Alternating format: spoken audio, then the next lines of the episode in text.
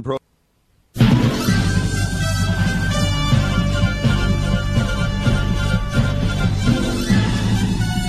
This is Viewpoint with attorney and author Chuck Crismier. Viewpoint is a one hour talk show confronting the issues of America's heart and home. And now, with today's edition of Viewpoint, here is Chuck Crismier. History has never recorded greater treachery nor more profound treason than that injured by Lucifer. Lucifer and his counterfeit Christ. And today we want to take a look at the trajectory of treachery. The trajectory of treachery. And if treachery were obvious, it wouldn't be treacherous, would it? Treachery becomes profound betrayal because it is perceived initially as dependable truth that can be trusted. And that's the reason, friends, why you and I, as professing Christians, need to be seriously aware of what is developing in our time. That's why we take such uh, tremendous efforts here on Viewpoint to prepare the way of the Lord for history's final hour and to reveal the deception that is taking place, the seduction that is taking place on our planet. Many of you have obtained a copy of the book Seduction of the Saints, How to Stay Pure in a World of Deception, which I wrote a number of years ago. Some have said it was the most important book they had ever come across other than the Bible because it was so practical that it actually helped people to really see why the Bible's warnings were so severe against the seduction and deception that would take place in these end times. In fact, as you recall, Jesus, in his Olivet Discourse two days before his crucifixion, was asked by his disciples on the Mount of Olives what would be the sign of his coming into the end of the age, and the very first thing out of his mouth was, Take heed that no man deceive you. Then he went on to tell, talk about wars and rumors of wars and all of these kinds of things. He said they're the beginning of sorrows. Then he went on to say, and please be aware that many will come in my name and deceive many. But he didn't leave it at that. He said this gospel of the kingdom will preach to the whole world and then the end shall come. But he said, I want you to know how great this deception is going to be. It's going to be so great that if it were possible, even the very small remnant elect would be deceived. In other words, Jesus was trying to make it plain to his disciples, this is not something to be toyed with. This is not something to be taken lightly. The trajectory of treachery, and we want to talk about that here today on Viewpoint. Viewpoint does determine destiny. There are no neutral viewpoints, as you know, and today we're going to see what that might look like. So, we're going to attempt to trace the trajectory of the global trust generated by the counterfeit Christ, called the Antichrist. So, at what point does profound trust degenerate into awareness of a deadly or pernicious deception? Can the pattern of the development and establishment of such a global trust be identified before betrayal becomes irreversible? and that commands all in our global sphere to eternal damnation. That's what we need to take a look at. And what, if anything, does the Bible, both New and Old Testaments, have to say such that you and I can, with a high level of certainty, identify the soon coming impostor? Well, we have to pray and believe that the God of creation and Christ, as Lord of his church, will open our eyes the eyes and hearts of our understanding for the end of the age that Jesus talked about is at hand right now. And if we don't believe that, if we don't understand that, if our eyes have not been open to that revelation, then the rest of it kind of falls on deaf ears. So as with all counterfeits, the false is going to appear ever so real. But that's not going to be very difficult in our current false real world, where our very wills have been enculturated to embrace the false as a less costly alternative to the demands of the real. And the prophetic book of Daniel in the Old Testament, I think, is perhaps the clearest and most concise expression of the character of the coming counterfeit, the Antichrist, the deceiver. Jesus spoke strongly of his compelling message in his own greatest prophetic discourse right there in the book of Matthew chapter 24.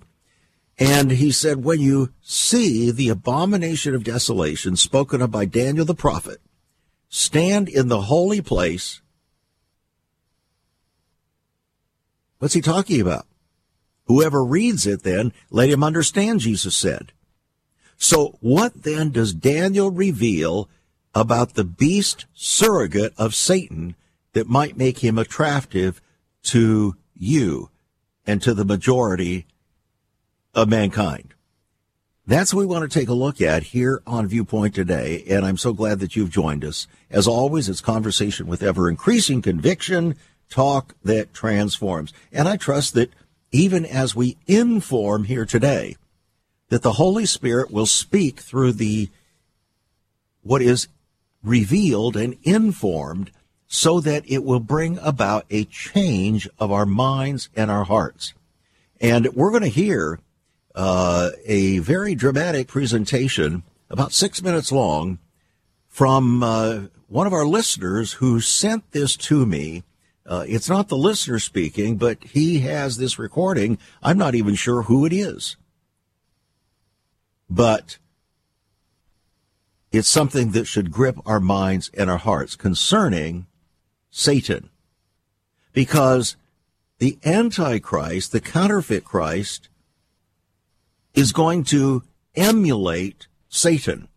In fact, one could actually say he's going to be virtually incarnating Satan.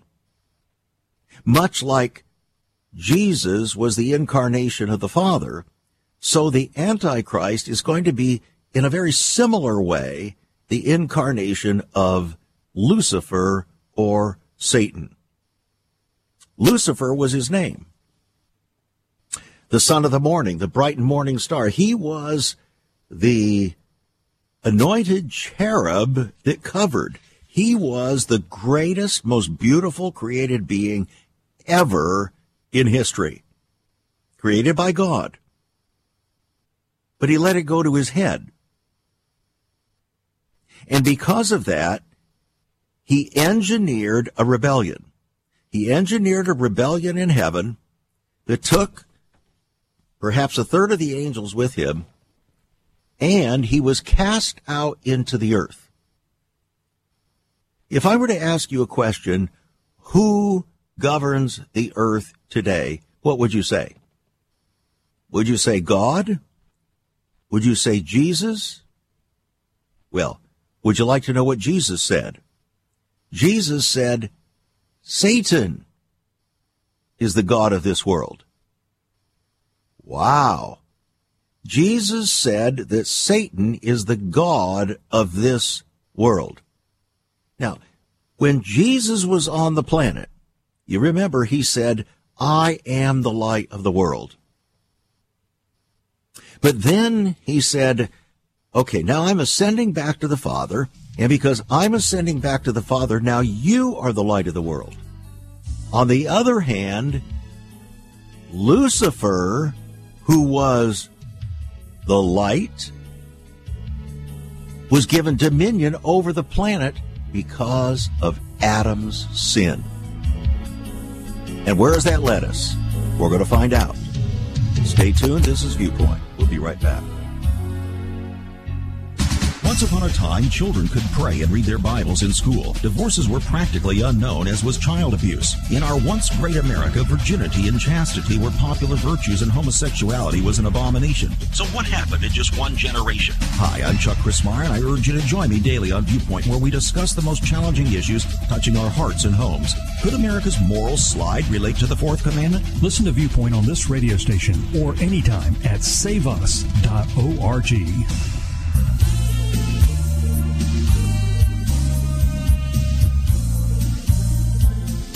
Who do people on this planet worship? The majority of people, who do they worship? Do they worship God? No. Many believe in God, but they don't worship Him. And did you know that dev- the devil believes in God? In fact, the Bible says that the devil believes and trembles. Do you know of any Christians that tremble at the word of the Lord? Do you know of any Christians that have today that have that concept of the fear of the Lord such that they tremble in his presence? I don't think so.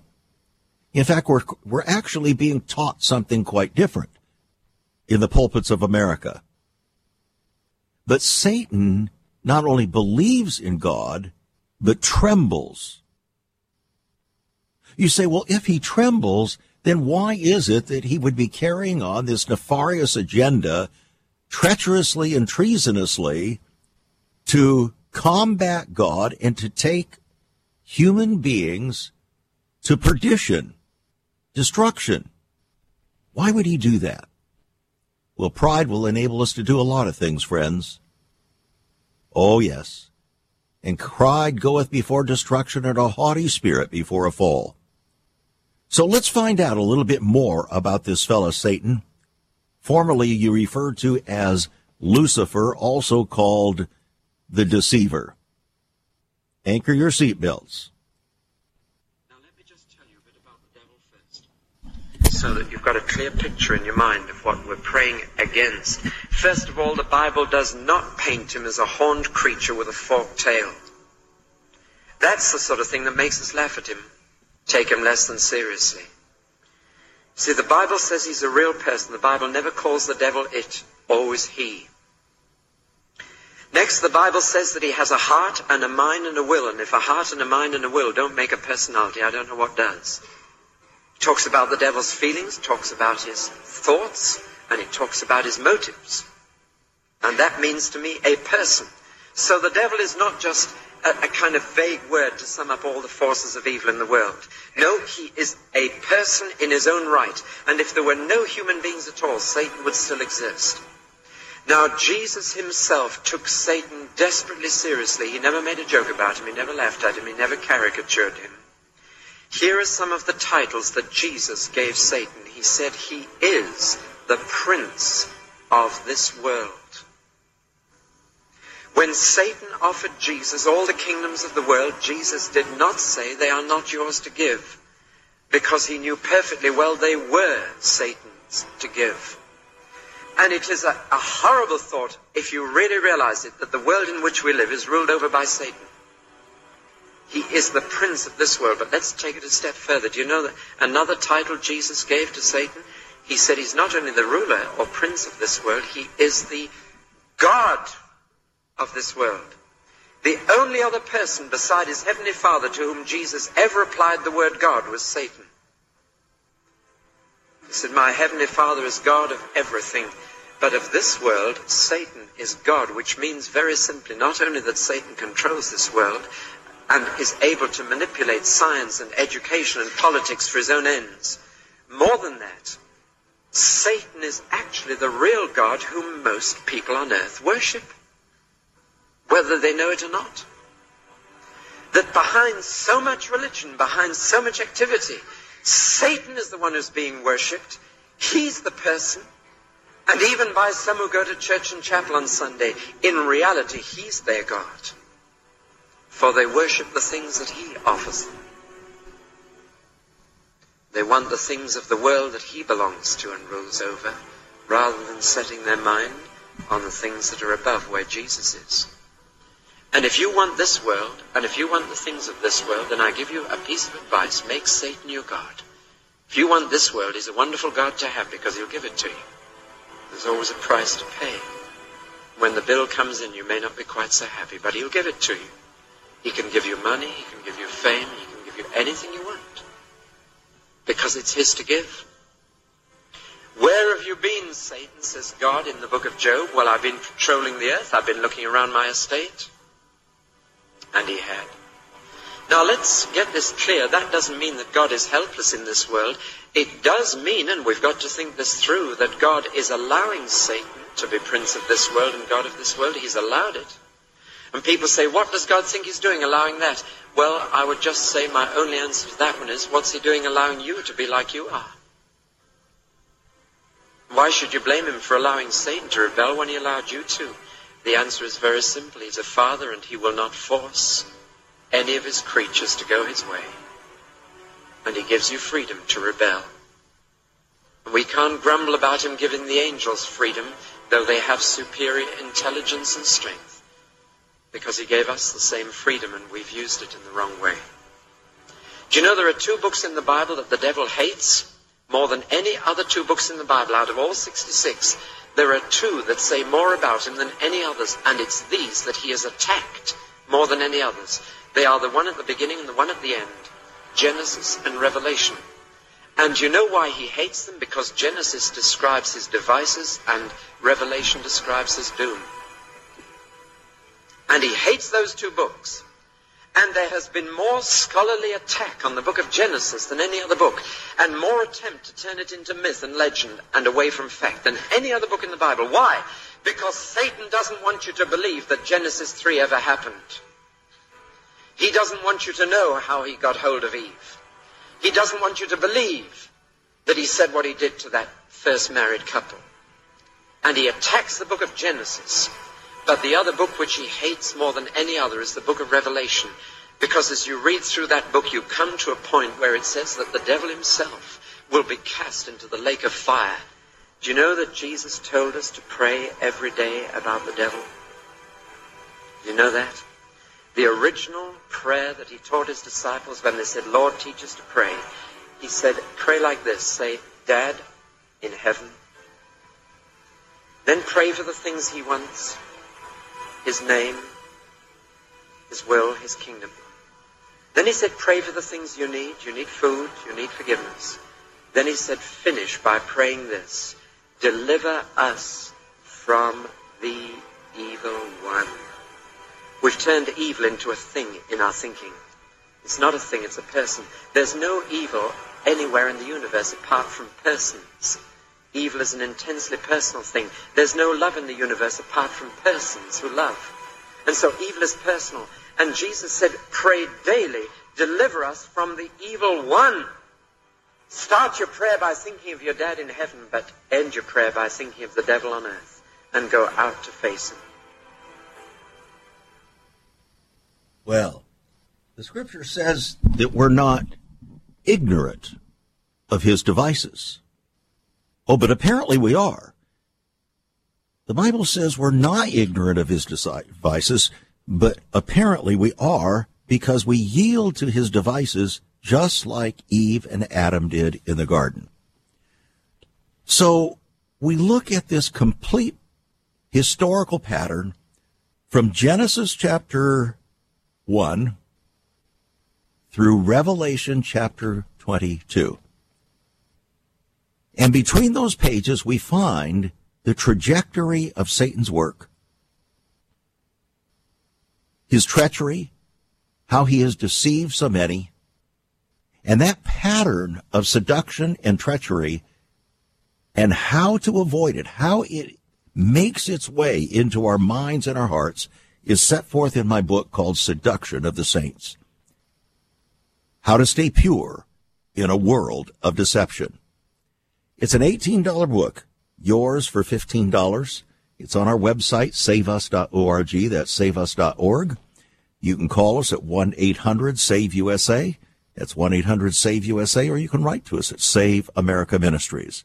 P.O. Box 70879, Richmond, Virginia, 23255. Writing a check at $5 for postage and handling. Seduction of the Saints.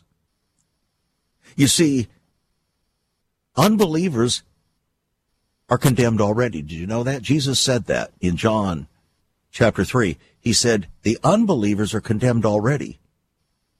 The scriptures are written to professing believers, believe it or not. The warnings of scripture concerning deception and seduction and concerning Satan himself are all to professing believers. And because of the bad news, if we're deceived by him, Jesus brought us the good news called the gospel. That if we would be reconciled to the Father through Jesus and would submit to God's word, will, and ways like Jesus did, receiving his forgiveness and setting our lives on the complete trajectory of faith, then we would be saved. And Jesus said, he that endures to the end in that way will be saved. It's not a gospel of works. It's a gospel of grace through faith. The unfortunate thing is that we in this final generation before the coming of Christ, the second coming of Christ, the Messiah, the Holy One of Israel, the Mashiach, we have been seduced. Just like Adam and Eve in the garden, seduced.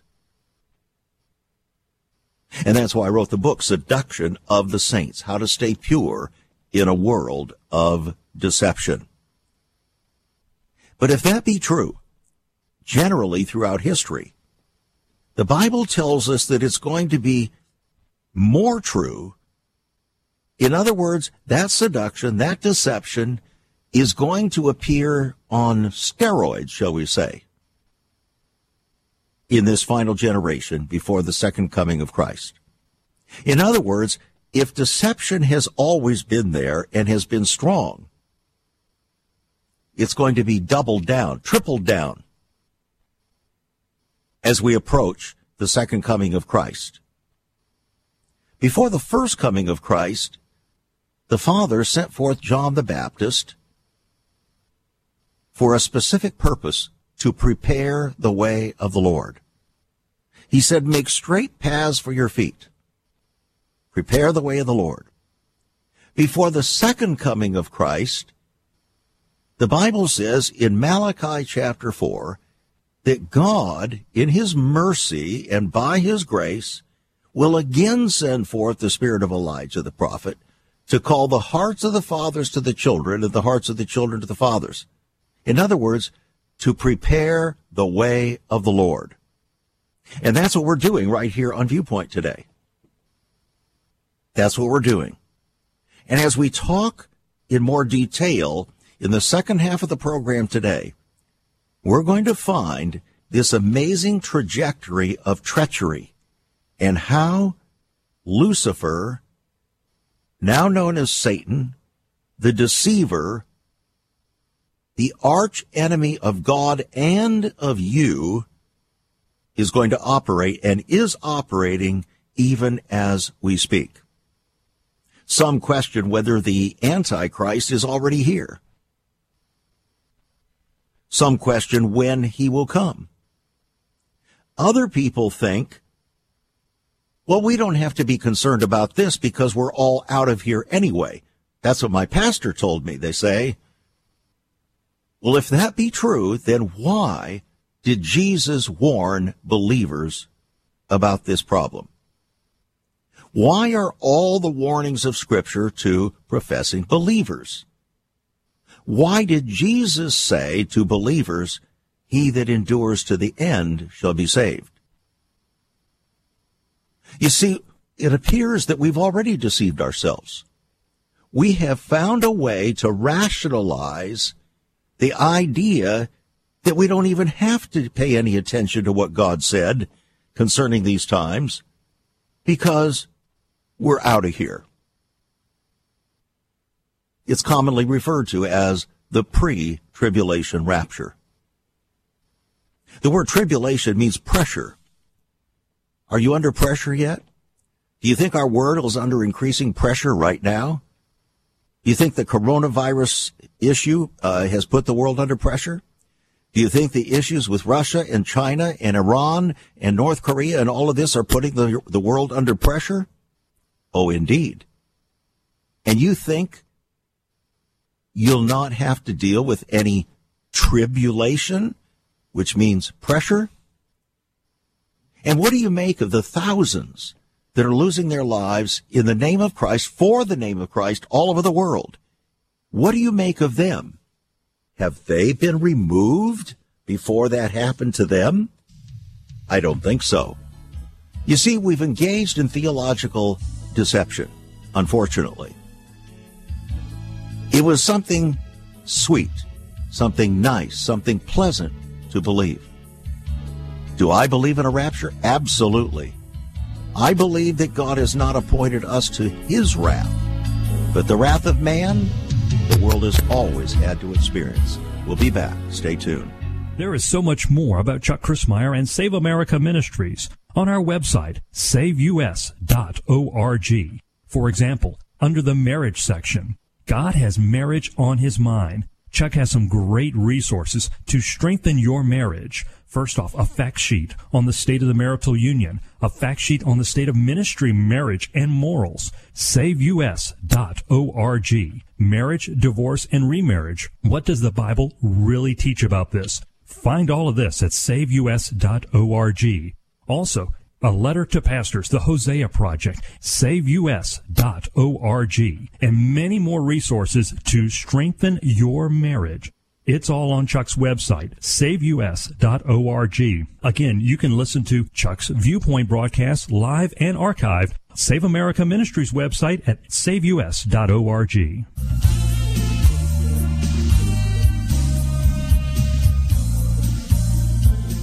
Welcome back to Viewpoint. I'm Chuck Crismier. This is Satan's hour, friends. This is Satan's hour. Jesus said he is the God of this world and so we have a choice, either to submit to him as the God of this world or to submit to the lordship of Jesus Christ and obey his word. Jesus said, if you love me, you'll obey me. You'll keep my commandments. But if you don't, you won't. That's the issue, isn't it?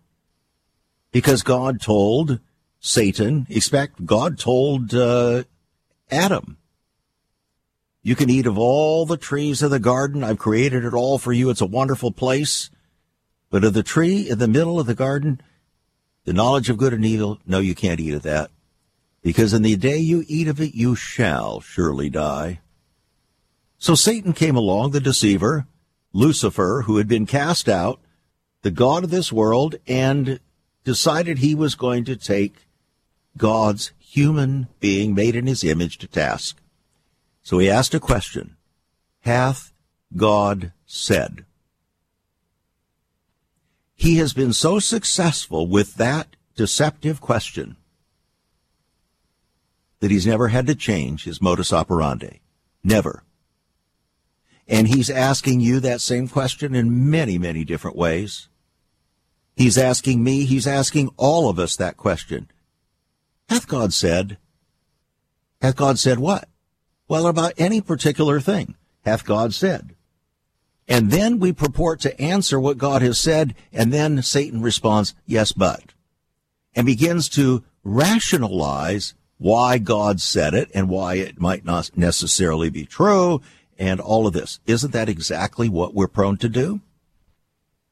How many people, how many untold millions of people professing Christ have rationalized their divorces over the past uh, uh, years since 1968 when Ronald Reagan decided to make uh, no fault divorce the uh, rule of the realm. How many millions have done that? When God says, I hate it. God says, I hate it. Satan says to you, yes, but. And you say to God, but Lord, you don't know my situation. Yes, I agree with you, but. You see, the problem with our lives is the big buts that we have. That's right, big buts. And it gets in our way. And Satan uses the word but or nevertheless. He uses that kind of thinking to gain dominion in our lives and to engage us in the trajectory of treachery. That's how he did it with Adam and Eve.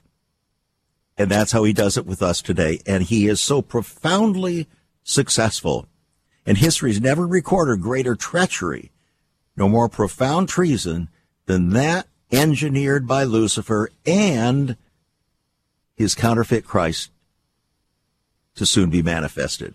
So we want to take a look at what the prophet Daniel had to say about this surrogate, this beast surrogate of Satan. If Satan is a deceiver, then his surrogate, the Antichrist, is going to be a deceiver. If Satan comes in like an angel of light, then the Antichrist will come in like an angel of light and will be attractive to the majority of mankind, humankind, men, women, children. So what does the prophet Daniel have to say about him? Well, let's take a look. First of all, in Daniel chapter 7 verse 8, he says he will speak great things. Now some translations say pompous words. But more likely this impostor is going to speak in such a way that he almost miraculously commands the attention of the entire world. It's going to be amazing. He's going to be seen to have the golden tongue or the silver tipped tongue. And his words and his message are going to resonate as hopeful and eye opening, just like the serpent, Satan, was to Eve in the Garden of Eden. She looked, she looked at that fruit and she said, wow, that looks pretty good stuff. And so she took of it, gave it to her husband, and uh, he didn't want to disappoint her, so he took it, and together they were seduced. And because of that, the relationship that God, the Father, the Creator, had with Adam and Eve was, was broken, destroyed. And Satan became the God of this world he was able to gain dominion in this world, in the earth, because of Adam's treason. Adam was like the Benedict Arnold. Eve was deceived, but Adam was not. So Satan is going to come on, this Antichrist is going to come on with speech that's both powerful and persuasive to the entire world that's yearning for peace and unity. So what's the message that Joe Biden brought? Unity, unity. But has he conduct himself with a message of unity, with an actual attitude and behavior and uh, actions of unity? No, just the opposite. It was dece- deception. Next, the prophet Daniel says in Daniel 8, chapter 24, that this counterfeit Christ, the Antichrist, is going to, his power is going to be mighty. So the seeming global significance of his rise to power is going to be extremely convincing that he's a voice to be reckoned with and should be given trust. And because the condition of the earth is going to be such, the world, with such chaos and distrust, people are going to be prone to just throw their trust before the Antichrist. He's going to seem to be the best thing since sliced bread. The hope of earth the promise of peace. Then in Daniel chapter 8 verse 25, we're told he, that is the Antichrist, will cause craft to prosper. He's going to be very crafty. Now, interestingly, though, if you think about it, people are prone to gravitate to those who seem particularly crafty, especially in the world of politics and political intrigue, right? Oftentimes, those kind of people are cheered on. Our team versus their team.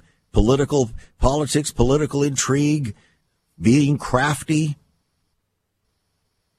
So, Historical hindsight is going to give proof that people are drawn to embrace leaders who are crafty so as to accomplish their own desired agenda. And that's exactly what this is going to happen. You, you see, Satan wants to accomplish his agenda. He has an agenda. He's the God of this earth, and he intends to take you out. Notwithstanding the fact you may have made a profession of Christ sometime. He wants to destroy your trust and belief. He wants you to worship Him. And ultimately, to take His mark, called the mark of the beast, as a means of testimony that you have yielded to His authority. That's what the Bible means in Revelation 13 when it says that all who take the mark will be deemed to be worshiping the beast. Now, one of the interesting things that Daniel says about this counterfeit Christ is in Daniel chapter 11, verses 21 and 24, that he will come in peaceably. When the world is in political and religious turmoil like it is right now, and it's increasing. The people are going to look expectantly for a grand peacemaker, and they are. So, a European leader once reportedly said this. Listen carefully. He said, Send us such a man, and be he God or devil, we will receive him. Wow. Send us such a man who seems to be the grand peacemaker, and be he God or the devil, and we'll receive him. In other words, we're desperate. So the planet and its people are going to be desperately poised to be deceived in the pursuit of peace. This is pretty serious stuff. In Daniel 8, chapter 25, we're told that by peace, this counterfeit Christ figure shall destroy many. Well, who can resist peace? Men will cry peace, peace, but there will be no peace. But it's through the pursuit of peace that he's going to de- destroy many. So who, who's not going to embrace the promise of peace when the world is facing seeming unprecedented explosion? Almost any sacrifice, even of human life, of a perceived minority, will be deemed worth the promise, right?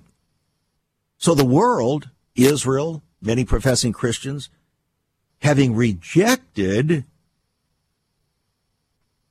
whether in whole or part, God's Prince of Peace, Jesus will be ready to embrace the false as if he were real. Now here's another aspect about this.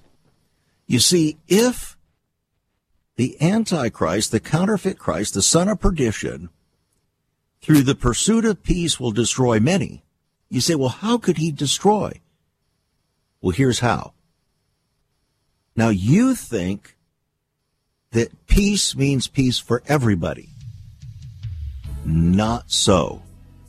And when we get back from this break, perhaps your eyes will be opened as to what is really meant by the pursuit of peace and how many would be destroyed in the pursuit of peace. Stay tuned because this is going to be extremely important for you. We'll be right back. Have you ever considered what the early church was like? Many people are developing a heart longing for greater fulfillment in our practices as Christians. A recent study showed 53,000 people a week are leaving the back door of America's churches in frustration. What is going on? Why has there not been even a 1% gain among followers of Christ in the last 25 years? Could it be that God is seeking to restore first century Christianity for the 21st century? Jesus said, I'll build my church. Is Christ by his Spirit stirring to prepare the church for the 21st century? The early church prayed together and broke bread from house to house. They were family, and it was said by all who observed, Behold how they love one another. Incredible. But the same can be found right now. Go to saveus.org and click Cell Church. We can revive first century Christianity for the 21st century. It's about people, not programs. It's about a body, not a building. That's saveus.org. Click Cell Church.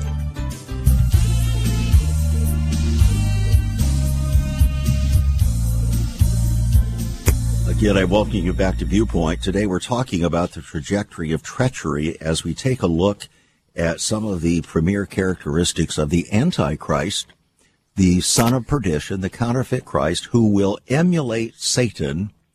Uh, Satan will invest himself and all of his chicanery, all of his deception in the appearance of light. Remember Satan, known as Lucifer, the light? Lucifer, the light? Yeah. So he's going to appear to be an angel of light. So will the Antichrist. Initially. And through the pursuit of peace, he will destroy many, as we find in Daniel chapter 8, verse 25. So, how could that be? Well, here's how. Listen carefully. You see, if you look at the theology of peace today, maybe that's not the right word, theology. If you look at the belief of what is necessary to bring peace on earth today, what is it? It's that everybody agree. Everybody agree to what? Well, everybody agree ultimately to the necessity for a one world order, a one world government, because it's going to be absolutely necessary and that all religions offer something good for the people and therefore we need to meld them together to avoid wars over religion. So we will bring them together and come up with a compound religion, a belief system that everybody can embrace. Therefore, we will have peace with multiculturalism, religious pluralism, political correctness, all of these things will now be universalized for all people. You say, well, how about Christians? How about many of the Jewish people? Well, that's exactly the point. You see, because true followers of Christ will not go along just like the three Hebrew young men in the book of Daniel who stood up against Nebuchadnezzar and refused to bow down to his golden idol of himself and were thrown into the fiery furnace, just as that happened there, so it will be with the Antichrist. Professing Christians and Orthodox Jews will be required to bow down. Well, isn't that exactly what's happening with the coronavirus? You will receive the vaccine or else. Your kids won't go to school. You're not going to be able to go to work. You're not going to be able to fly on an airplane. You're not going to be able to do this. You're not going to be able to do that. And multiplied out, ultimately, you won't be able to function. And there comes the mark, the infamous mark of the beast. So what happens to those who refuse to capitulate? Who say, no, my allegiance is not to a one world order. My allegiance is not to a counterfeit Christ, is not to this uh, false uh, peace uh, effort. My allegiance is to the Prince of Peace, Jesus. What will happen? You must be removed. The New Agers have a phrase, two words that describe what they have already decreed must happen to those who refuse to embrace this new system. It's called the selection process. What it really means is you will be selected out. In other words, you will be removed either by force or threat of force or by execution. Because you will be deemed to be an enemy of peace. So through the pursuit of peace, he will destroy many. Indeed, he will. Now, how could that possibly be if you're already out of here? You see the problem, the falsity of the pre-trib rapture doctrine? It renders all of the warnings of God in His Word, all of them, meaningless or moot. That all the warnings are to believers. All of them. Otherwise, Jesus wasted his words. The apostle Paul wasted his words. The apostle John, the apostle Peter, they all wasted their words. They didn't know what they were talking about.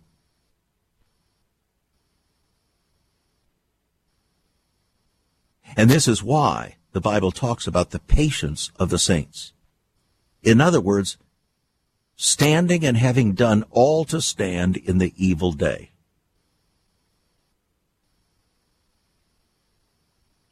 Now, the last item we want to talk about concerning what Daniel has to say about this fellow, the counterfeit Christ, is that he will obtain his kingdom by flattery. Daniel chapter 11, verse 21.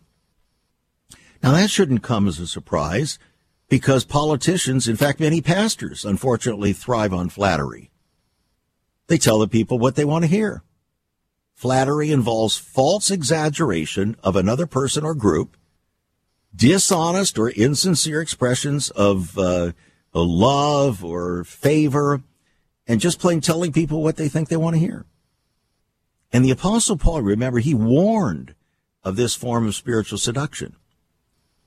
When he was describing the perilous times of these last days, he uh, talked of those who will, after their own lusts, heap to themselves teachers having itching ears. So the nature, the very nature of this kind of promotional flattery in a false real world is not difficult to comprehend. We can understand it. Either the motivation to flatter or to receive deceptive flattery. In fact, remember Burger King? Burger King told us exactly what it's about. Gotta give the people what they want. Have it your way. So, God, as a loving father, though, warns of that destructive nature of flattery. In fact, he says a lying tongue hates those that are afflicted by it, and a flattering mouth works ruin.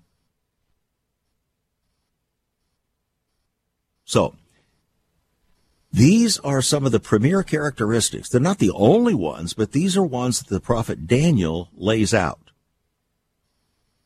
And right now we're at the final fulcrum over which the trust of the world is going to be confirmed or conferred with little reservation upon this clever counterfeit. He's going to be seen like a, a virtual savior, a man having accomplished the seeming impossible. He's going to wow the world, including most Jews, Christians, and even Muslims. The, the, this, the sheer spectacular effects of his achievements are going to bring immense glory to his person and profound gratification to the people of the planet, particularly in the Western world. And then, as this kind of glory is bestowed on him, he's going to come to an unrestrained, nearly unrivaled power. It will be as if he were God in the flesh. In fact, he's going to speak as if he were God in the flesh. And the world is going to confer upon this impostor Savior a level of near absolute trust, as if he and his empire were an absolute monarchy. Even though his power is acquired demonically. He's going to receive near total deference from world leaders and governors who are going to be conscripted without any resistance to do his will because he's going to be perceived as providing for the best interests of the whole planet.